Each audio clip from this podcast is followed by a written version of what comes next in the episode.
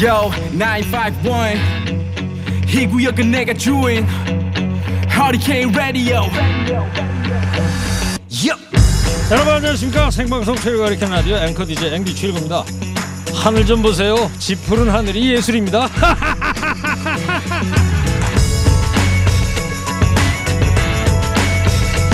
외국의 문인들에게 물어봤답니다. 한국에서 가장 기억에 남는 게 뭐냐 많은 문인들이 한국의 하늘 특히 가을 하늘을 꼽았다고 하던데요 오늘 하늘 보니까 그럴만하다 싶죠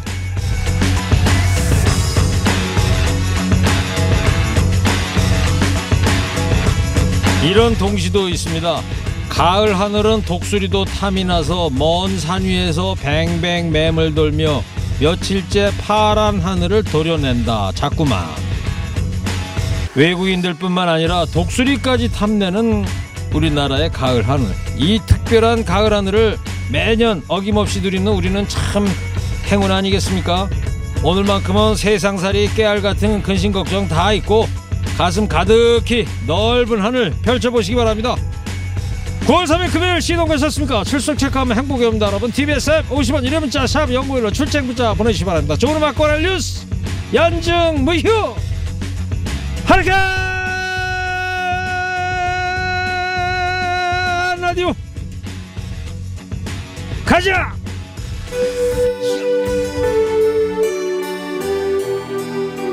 선거권 날 김연애 PD의 첫 곡입니다. 윤도현 가을 우체국 앞에서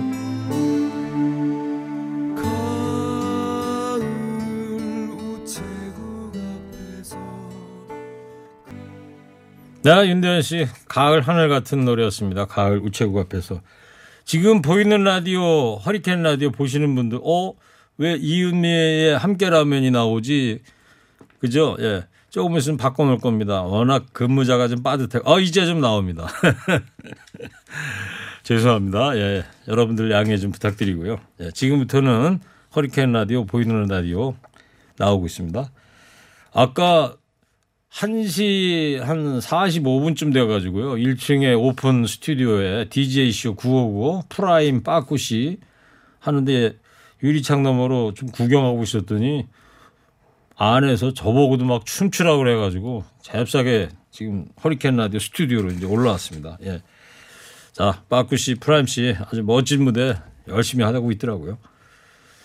출첵 문자 많이 보내주고 계십니다. 허리케인 출석하면 행복이 오나요? 그럼 출석합니다. 아, 행복이 오죠.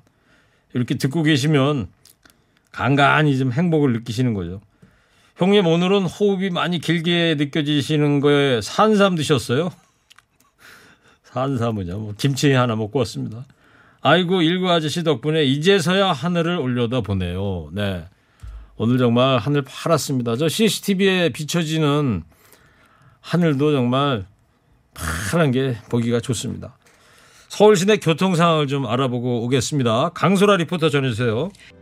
낙엽이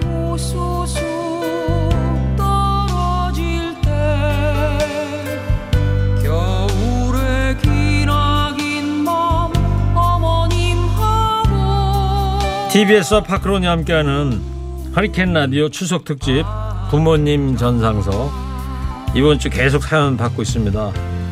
한 청취자분이 보내주신 문자 소개해 드릴게요.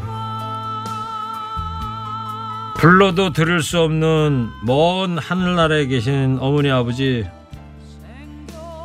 애타게 그리워도 제가 할 수 있는 건 하루에 두 번 하늘을 올려다보는 게 전부예요. 살아생전에 고생만 하시던 어머니 아버지 꿈속에서라도 뵙고 싶습니다. 추석에 성묘도 가지 못해 죄송하고요. 많이 사랑합니다 어머니 아버지. 명절 다가오면 부모님 생각들 다들 하시지 않습니까? TBS와 파크론이 함께하는 허리케인 라디오 추석 특집 부모님 전상서에 부모님을 향한 그리운 마음 가득 담아서 사연 보내주시기 바랍니다. 추석 이제 얼마 안 남았습니다. 저희가 대신 그 마음 전해드리도록 하겠습니다.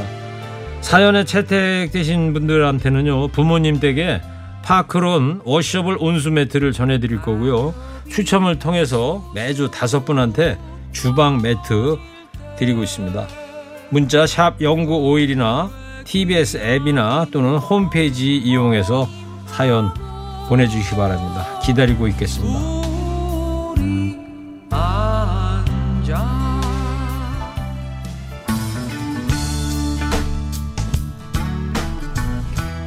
수수 청취자께서 또 우실 것 같아요.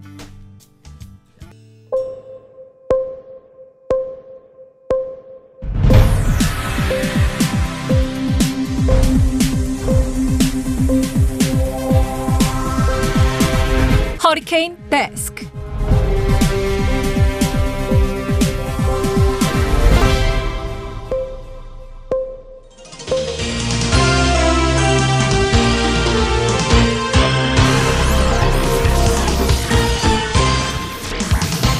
먹하기 힘들어도 지나치면 안 되는 세상 소식 전해드립니다. 허리케인 데스크. 첫 번째 소식입니다. 지난해 총선 전국에서 윤석열 검찰이 여권 정치인들의 고발을 사주했다는 의혹이 일파만파로 번지고 있습니다. 인터넷 매체 뉴스버스는 지난해 4.15 총선을 앞두고 당시 윤석열 검찰총장 최측근인 손준성 대검 수사정보정책관이 검사 출신 김웅 당시 미래통합당 국회의원 후보한테 여권 정치인에 대한 형사 고발을 사주했다고 보도했습니다. 이에 대해서 김호수 검찰총장은 대검 감찰부의 진상 조사를 지시했고 박범계 법무부 장관도 사실을 파악하라고 밝혔습니다. 수사권 가지고 보복하면 깡패지 검사냐? 이렇게 말했던 윤 전 총장은 권력에 굴하지 않는 공정, 정의의 이미지로 유력 대선 주자가 됐습니다. 제기된 의혹에 대해서 보다 적극적으로 해명해야 할 필요가 있습니다. 이 사주가 사실이라면 검찰이 정치 중립을 위반한 건 물론이고 검찰총장의 검찰 권력 사유화를 입증하는 중대 사안입니다. 정권을 향해서까지 이런 보복 수사를 시도했다면 일반 시민은 어떻게 됐을지 짐작이 가는데요. 명명백백히 진상 규명해 주기 바랍니다. 현재 수도권의 사회적 거리두기 4단계가 10월 3일까지 한 달 더 연장이 됩니다. 대신에 음식점 등의 영업시간은 밤 10시까지로 1시간 다시 길어지고요. 모임 인원 제한 역시 백신 접종 완료자를 중심으로 완화되는데요.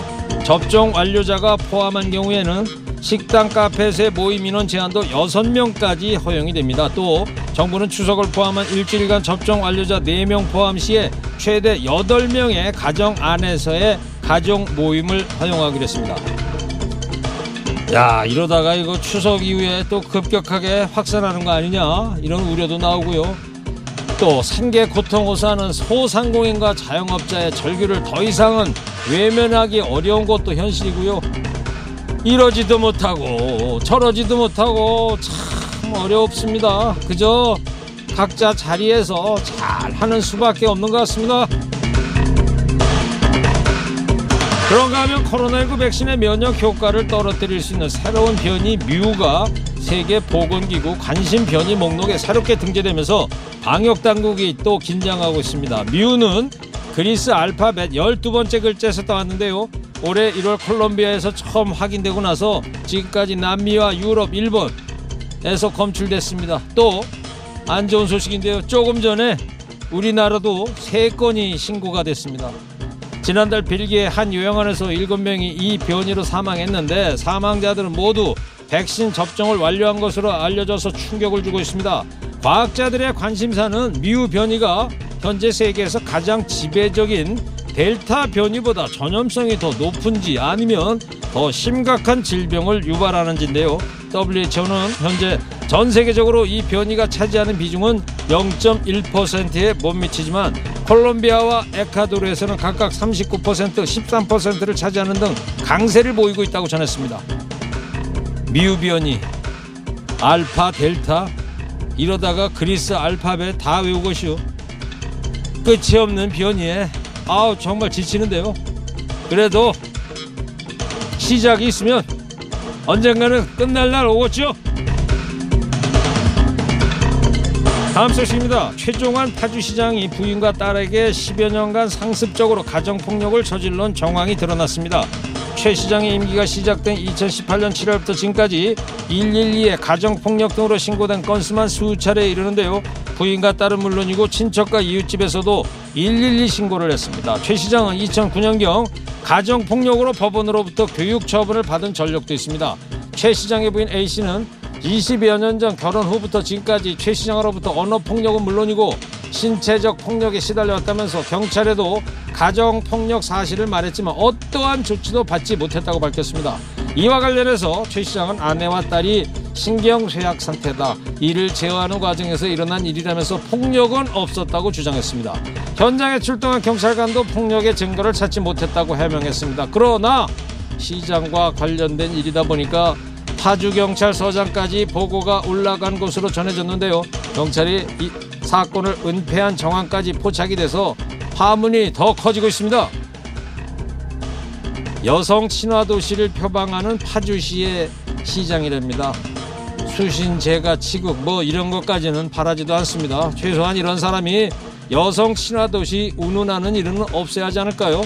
또 하나 우리나라는 가정폭력 사건에 반의사 불벌죄를 적용해서 피해자가 원하지 않으면 체포조차 하지 않습니다. 가해자의 영향력 아래서 공포에 질린 피해자의 생명권을 보호해 줄 수 없는 가정폭력 처벌법도 다시 돌아볼 필요가 있어 보입니다. 마지막 소식입니다. 해외 나간 외교관들이 주재국 주요 인사와 인맥을 넓히는 데 써야 할 외교 네트워크 구축 예산이 대사 아내의 모임 회비 등으로 잘못 사용됐다는 주장이 제기됐습니다. 국회 외교통일위원회 소속 이태규 국민의당 의원실이 주요 공간 39곳을 대상으로 분석한 결과 38개 공간에서 집행 지침 위반 및 부적정 집행 사례가 적발됐습니다. 주 말레이시아, 주 미국, 주 엘살바도르, 주 인도, 주 시카고 총영사관 등 다섯 곳은 대사 배우자의 모임 회비 납부에 외교 네트워크 구축비를 썼습니다. 민간인 신분인 대사 배우자는 이 예산 사용이 금지되어 있습니다. 주 뉴욕 총영사관은 현지 교민 사진전에 축하 화환을 보내는데 이 예산을 사용했습니다. 주 뉴질랜드 대사관은 외교 네트워크 구축비를 비외교 인사인 한국 언론사 파견 통신원 피아니스트 등과의 식사에 지출했습니다. 주 미국 대사관도 호텔 관계자, 한국 기업 관계자 등과의 식사에 이 예산 썼습니다. 이 의원은 보안이 요구되는 기묘한 외교 활동을 위해 쓰여야 할 예산의 목적의 사용과 오집행이 일상적으로 일어나고 있다고 지적했습니다. 날았다니 혼내돈 먼저 먹는 사람이 임자. 참 어딜 가나 똑같네요. 안에서 새는 바가지 밖에서도 줄줄 새고 있었습니다. 오늘 허리케인 데스크 여기까지 하겠습니다. 깨어있는 시민이 됩시다. 잠시 후에 대권 뉴스에서 정치권 뉴스 더 자세히 살펴보겠습니다. 최일구 씨, 저 지금 우울해요. 제가 정말 좋아하는 70년대 가수 이수미 씨가 폐암으로 하늘나라로 떠났습니다. 그분의 명복을 비는 마음으로 여고 시절 틀어주시면 안 되겠습니까? 듣겠습니다. 옛날 생각나네요. 고인이 되셨군요. 삼각 고인의 명복을 빌겠습니다. 이수미 여고 시절. 말자 약속했던 우정의 친구였네. 안녕하세요 청취자 여러분. 신바람 나는 라디오 소개 하나 하려고요 그래. 이박사와 함께 들어봅시다. 아 좋아 좋아. 792 허리케인 라디오 오후 2시에 매일매일 나와요. 나른하고 잠올 때 듣자 듣자 79 79의 허리케인 라디오. 그래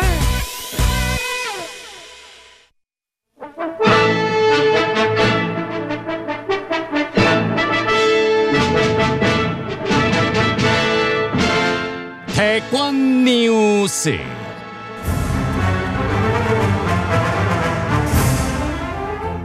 (2022년 3월 9일) 수요일 치러질 (20대) 대통령 선거를 앞두고 여야 후보들의 각축전이 치열합니다. 요동치는 대선 판도에 어떤 일이 있었는지 알기 쉽게 정리해 드립니다. 대권 뉴스. 네. 대선 앞두고 꼭 알아야 할 정치권 소식 대권 뉴스 전해줄 두 분 소개하겠습니다. 컴퓨터처럼 정확한 시사평론 백컴 배정호 세한대 교수요. 안녕하십니까 배정호입니다. 최 수영 시사평론가 나왔습니다. 안녕하십니까? 예. 아까 2시 6분에 허리케인 라디오 시작할 때부터요 유튜브로 오늘 대한 뉴스 하나요 이렇게 질문을 하신 분이 계신데 대한 뉴스가 아니고 대권 뉴스입니다. 예. 자, 저 좀 보세요, 배 교수님. 공부하시느라고 정신 하나도 없으세요. 예. 정신이 꽉차 예. 있습니다.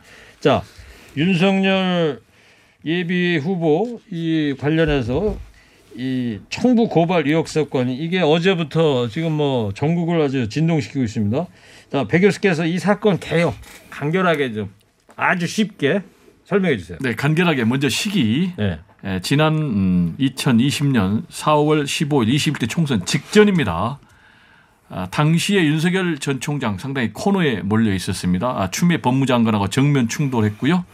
예, 그래서 검언 유착 의혹 또 윤석열 전 총장 가족 의혹 등으로 위기에 몰려 있었고 네. 당시에 추미애 법무장관은 예, 감찰, 수사 지휘권 발동, 징계 등으로 대대적인 압박을 하고 있었죠.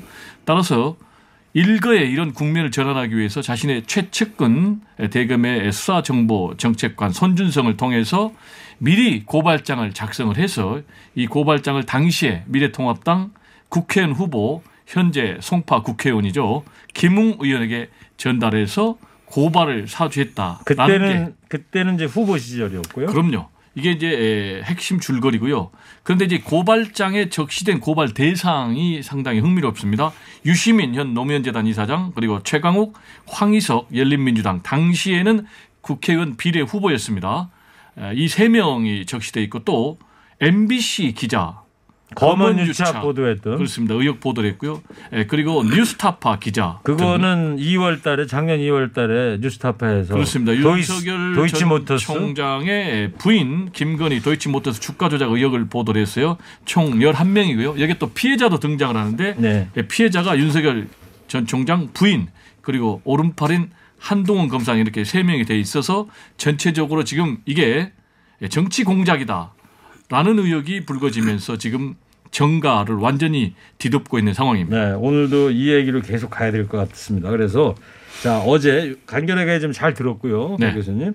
어제 TBS 신장식 신장개업 프로그램에서 뉴스버스 발행인 이진동 기자하고 인터뷰를 했는데요. 이진동 기자의 이야기를 한번 들어보겠습니다.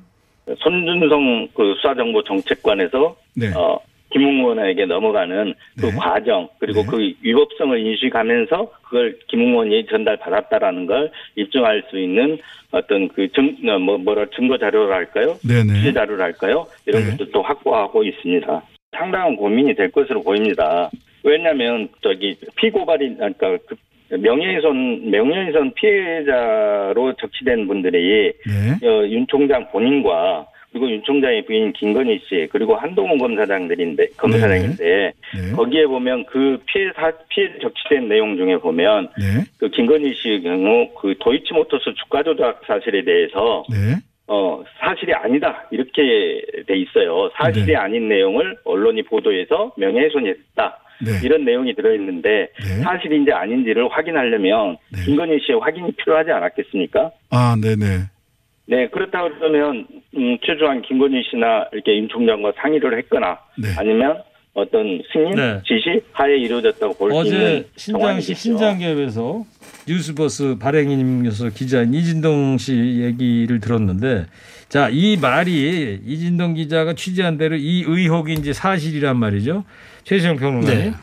검찰이 권력을 사적으로 사용한 정치 개입 사건이 되는데 의혹이 사실일 가능성 자 두 분은 얼마나 있다고 보시는지 최수영 평론가님부터 저는 뭐 사실이라면 이거는 엄청난 문제겠지만 저는 맥락상 놓고 보면은 이게 그렇게 이루어졌을까라는 상당한 의구심이 들어요. 왜냐하면 첫 번째 이게 이제 지난 4월 총선 앞둔 시점인데 그렇죠 당시에 정말 그 마지막 선거 이제 팽팽한 분위기라서 그렇게 이렇게 고발장 하나 접수가 야당이 했다고 해서 과연 선거의 판세를 바꿀 수 있는 이슈가 되느냐라는 점은 제가 그건 사실 의, 의문스럽고 또 하나는 김웅 후보가 당시에 송파에서 거의 초접전의 양상을 선거를 치렀었어요. 네, 엎치락 요때가 부치락입니다. 4월 3일인데 그러니까요. 4월 15일 총선 열이틀 앞둔 12일 상황이죠. 전이죠. 그렇죠. 그러니까 네. 그때만 여론조사는 안 나왔지만 상당히 그때만 초박빙으로 알려지고 있어서 본인이 이거를 이걸 갖다가 만일 받았다고 손 쳐도 처리할 수 있는 그런 사안도 아니었고 또 경황이 없었을 것이다. 그렇죠. 그- 그다음에 이것이 이제 좀 많이 접수가 되고 했을 때 이런 사, 그러니까 접수가 됐을 때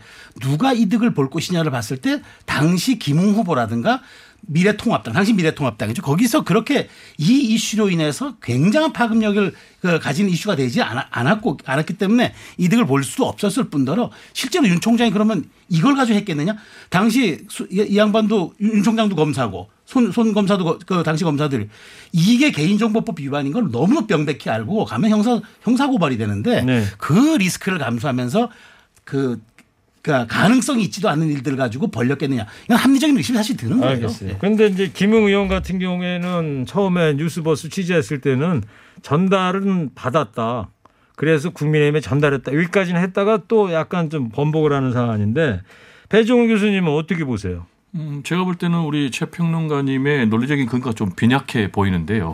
첫 번째로는 문제의 고발장이 실물로 존재를 합니다. 그렇죠. 예, 그리고 두 번째로는 기사에 사진 캡처된 사진이 있으니까. 그렇습니다. 그리고 두 번째로는 김웅 의원이 이 문건을 전달받았다는 사실 자체를 인정을 하고 있어요. 네. 그리고 세 번째로는 이, 이 자료를 당 법률 지원단에다가 제출했다는 사실도 인정을 하고 있어요. 다만 누구한테 받았느냐.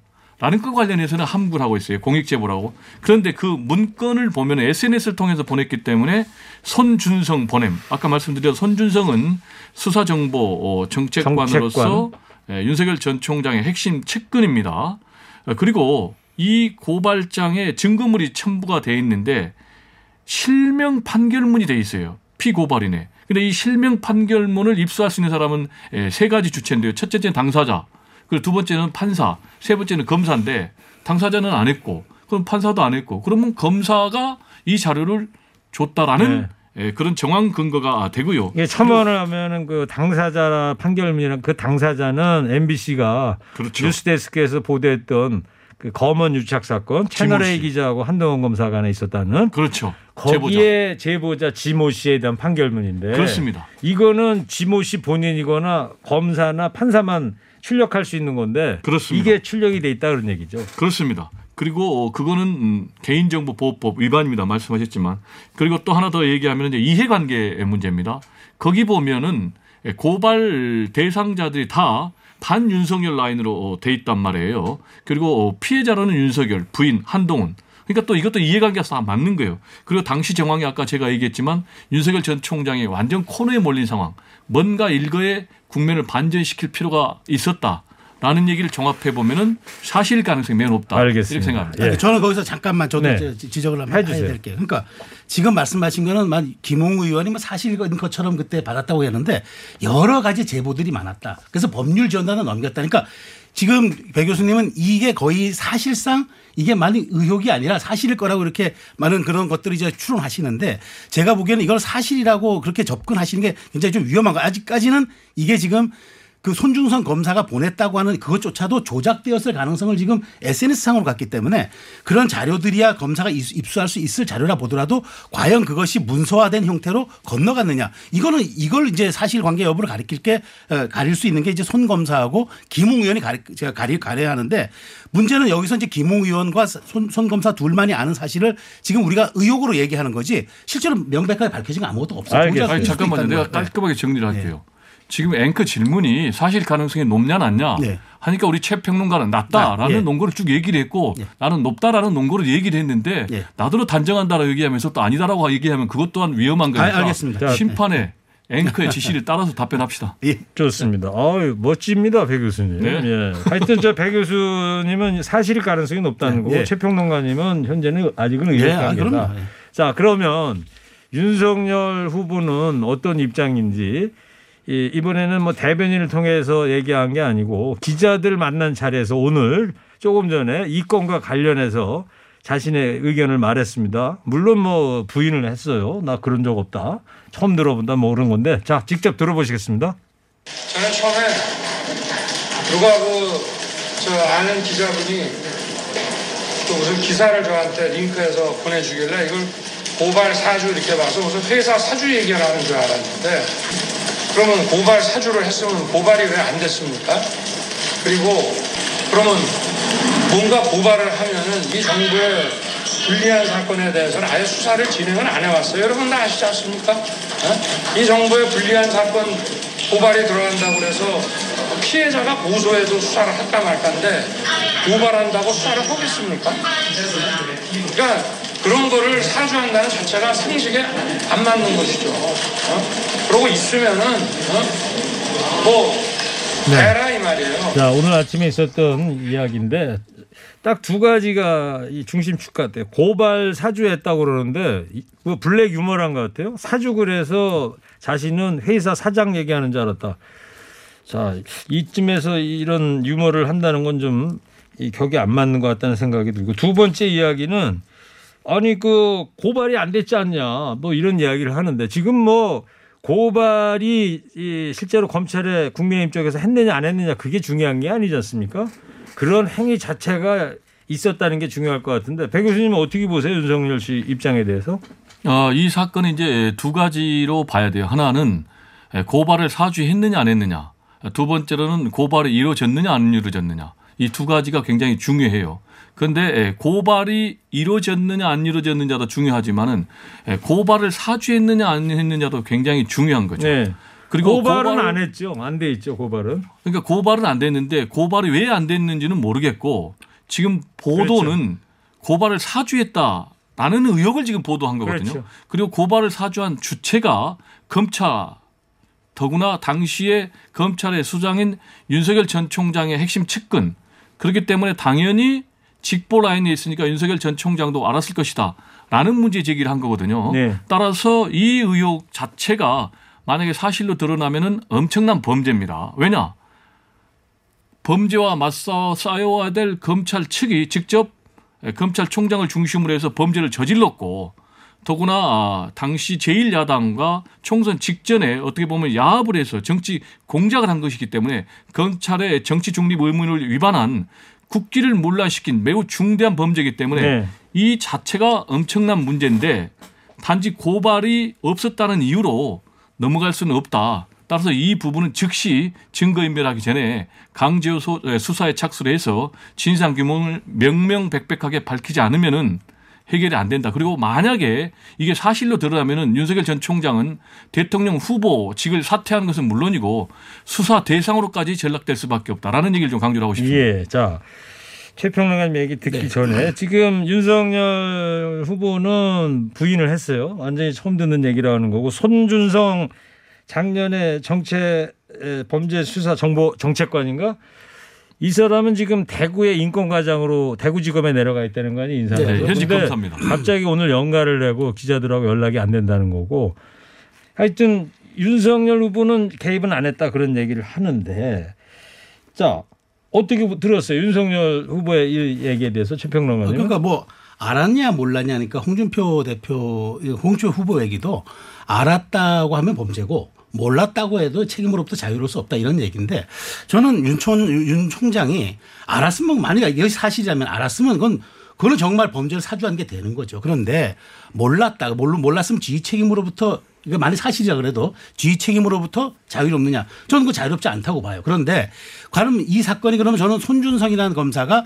사주를 했느냐가 명백하게 이건 두 사람 사이에 기문 사이에 먼저 밝혀져야 되는 게 저는 그게 우선이라고 보는 겁니다. 그러니까 네. 밝혀져서 입증할 책임이 있으면 무한 책임을 져야죠. 그러니까 대통령 되겠다고 나선 사람이 뭐 여기에 대해서 유형 무형의 책임을 다 져- 져야 된다고 봅니다. 그러나 이것이 지금 아마 손 검사가 오늘 그 아마 전화 안 받는 이유는 제가 추론컨대 아마 감찰이 시작됐으니까 진상조사가 시작됐으니까 아마 여기에 대해서 본인이 이제 코멘트 하는 것이 상당히 또 이상하게 왜곡될 수도 있다고 생각해서 아마 안 하는 모양인데 어찌되었든 지금 법무장관 검찰총장 지금 진상조사에 대한 의지를 보이고 있으니까 네, 어제 저는 이것이 나왔죠. 이- 저는 그것이 이제 입증되는 게 저는 사실로 입증, 그러니까 어떤 식으로든 입증되는 게그 우선시 돼야 된다고 네, 생각하는 거죠. 알겠습니다. 그러니까 최평론가 얘기면 일단 이 진상부터가 아, 확인돼야 그렇죠. 진상부터. 빨리 조사를 해야죠. 예. 자, 윤석열 후보 측에서는 이제 배후 세력으로 조국 전 장관 지지 세력들 이 사람들이 한 거 아니냐 뭐 이런 얘기도 나오던데 이거는 어떻게 생각하세요?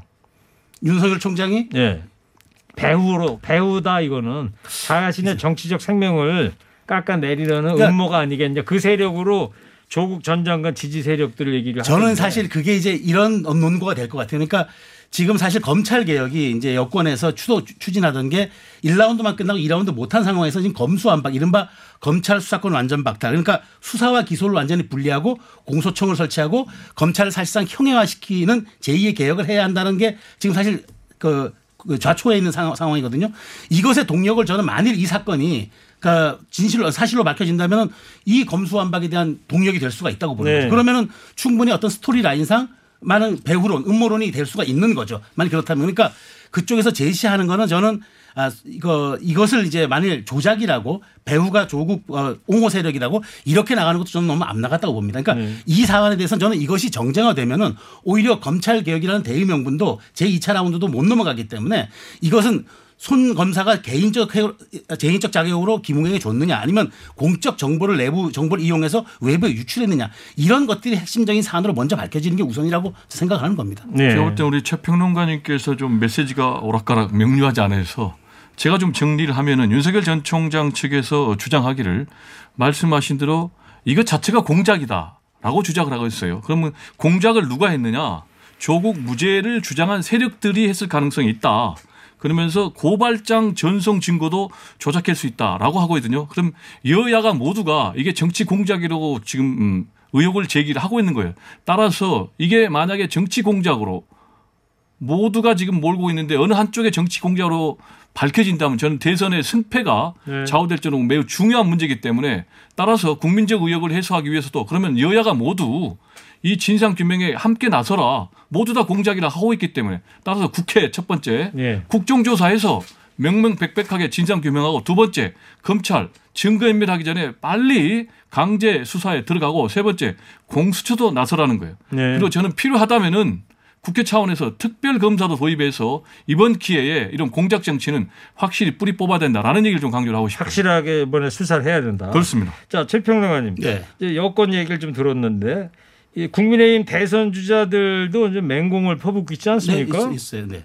어떻게들 그러니까- 반응을 나오고 있죠? 그러니까 지금 유승민 캠프에서만 지금 반응이 지금 나오진 않고 있고 홍준표 대표는 아까 제가 조금 전에 말씀드린 대로 윤 총장이 뭐 직접 했든 안 했든 유명의 책임으로부터 자유로울 수 없다라고 지금 얘기, 얘기하고 있고 최재형 후보 측도 만일 사실이라면 이건 정치적 중립을 훼손한 거다. 네. 그렇기 때문에 지휘 책임을 져야 할 것이다라고 지금 밝히고 있고 장성민 의원은 이건 사실이라면 이건 중대 범죄 행위에 해당하는 거기 때문에 대선 후보로서 자격이 없다 이렇게 지금 이야기를 하거든요. 그러니까 네. 지금 사실은 이것이 이제 어쨌든 저는 진상 조사가 빨리 이제 돼야 된다고 하는 이유가 이런 것들이 공방이 되면서 정치 정치권의 이슈를 블랙홀로 몰아갑니다. 네. 사실 이것이 모든 것을 빨아들이고 사실상 건강한 논쟁들을 저 밖으로 몰아내는 그런 어떤 일들이 벌어지기 때문에 이 문제는 전 진상규명이 그래서 먼저라고 하는 거죠. 저는- 그래서 아, 조- 조금 전 제 논리가 오락가락 한다고 말씀하셨는데 아닙니다. 저는 진상규명이 먼저라는 거죠. 그래서 저는 지금 어, 세 가지 단계가 있지 않습니까? 진상조사가 있고 그다음에 감찰이 있고 그다음에 수사 의뢰가 있습니다. 진상조사와 감찰이 시간이 빠- 많이 걸린다고 판단하게 될 경우 이거 제가 보기에 넘어가고 바로 그러면 수사로 입건해서 조사를 하든가 그렇게 해서 저는 밝혀야지 이게 여야가 다시 공이 국회로 가져가 버리면은 끝도 한도 없이 이거는 시간이 흐르면서 공방으로 이어집니다. 정치적으로. 지금 최평론가님 말씀 들어보면 네.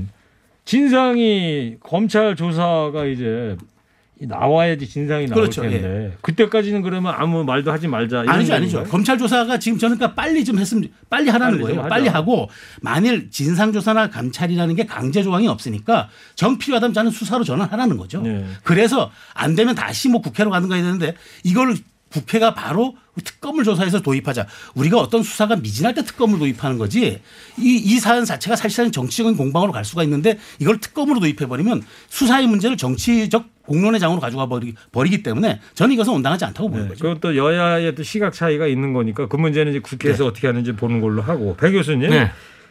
국민의힘의 이준석 대표는 이야기가 그거예요. 입장이 뭐냐 기자들이 물어보는 거. 뭐 크게 문제되지 않을 것 같은데요. 이런 입장인데 겉으로만 그러는 거예요. 속내도 어떨 것 같습니까? 아, 최근에 또 속보가 나왔는데 입장이 좀 바뀌었어요. 아, 어. 조금 전에 나온 게 네, 있어요. 말씀하신 뭐예요? 대로 애초에 문제가 될 때는 크게 문제될 것 같지 않다. 어제 반응이 그거였는데. 이렇게 대수롭지 않겠는데 그 다음에 또 속보가 나왔는데 어떻게 나왔느냐 입장이 좀 바뀌었어요 하루 만에 만약에 당 대선 경선 후보가 개입이 됐다면은 심각한 문제다라고 상당히 음. 어제보다는 한 발 뺐네요. 어, 완전히 바뀐 거죠. 어, 그러면서 당무감사를 통해서 밝히겠다라고까지 적극적인 자세로 전환을 했어요. 네. 그러면서 또 구체적인 언론 보도가 나왔으면 좋겠다 이렇게 얘기를 했는데요. 아시겠지만 이준석 대표 같은 경우는 윤석열 전 총장과 아, 총장과 주도권 싸움을 가지고 정면 충돌해 왔지 않습니까? 그러면서 심지어는 지금 대선을 하면은 국민의힘이 5% 포인트 차로 진다. 라고 얘기를 했단 말이에요. 이 얘기는 뭐겠습니까? 윤석열 전 총장 가지고는 대선 못 이긴다.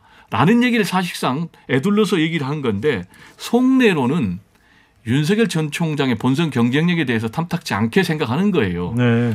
그러면 지금 이준석 대표의 속내는 뭘까? 이 사건에 대해서 과연 웃고 있을까? 울고 있을까? 물어봐야죠. 어떻게 생각하십니까? 물어봐야죠. 뭐 지금 제가 전화 한번? 걸어볼까요? 한번 해보세요. 혹시 웃고 있지는 않을지 모르겠습니다. 네. 의미심장한 한 말씀이었습니다. 자, 최평장님도 짧게 좀 한 말씀 해주시죠. 아니 저는 이 대표가 오히려 기회가 될 수도 있어요. 왜냐하면 지금 본인이 검증단 당내 구성이 늦어지고 있는 게 안타깝다 이렇게 얘기했거든요. 오히려 검증단 구성을 통해서 본인이 다시 당을 장악하는 계기로 잡을 수도 있고 또 하나는 아, 본인이 이제 당무 감사를 통해서 이제 이걸 밝혀야 된다고 얘기하는데 저는 어찌됐건 본인이 주도할 수 있는 선관위가 이제 발족했으니까 본인이 네. 주도할 수 있는 조금 방향으로 이 이슈를 틀고 이걸 계기로 가는 어떤 전기가 될 수도 있다라는 알겠습니다. 생각도 합니다. 여기까지 듣겠습니다. 두분 말씀. 그리고 오늘 김어준 뉴스공장의 이진동 이 유- 뉴스버스 대표 나와가지고 한 얘기가 앞으로도 계속 그 속보를 내겠다 그러니까 그것 좀 지켜보도록 하죠. 네.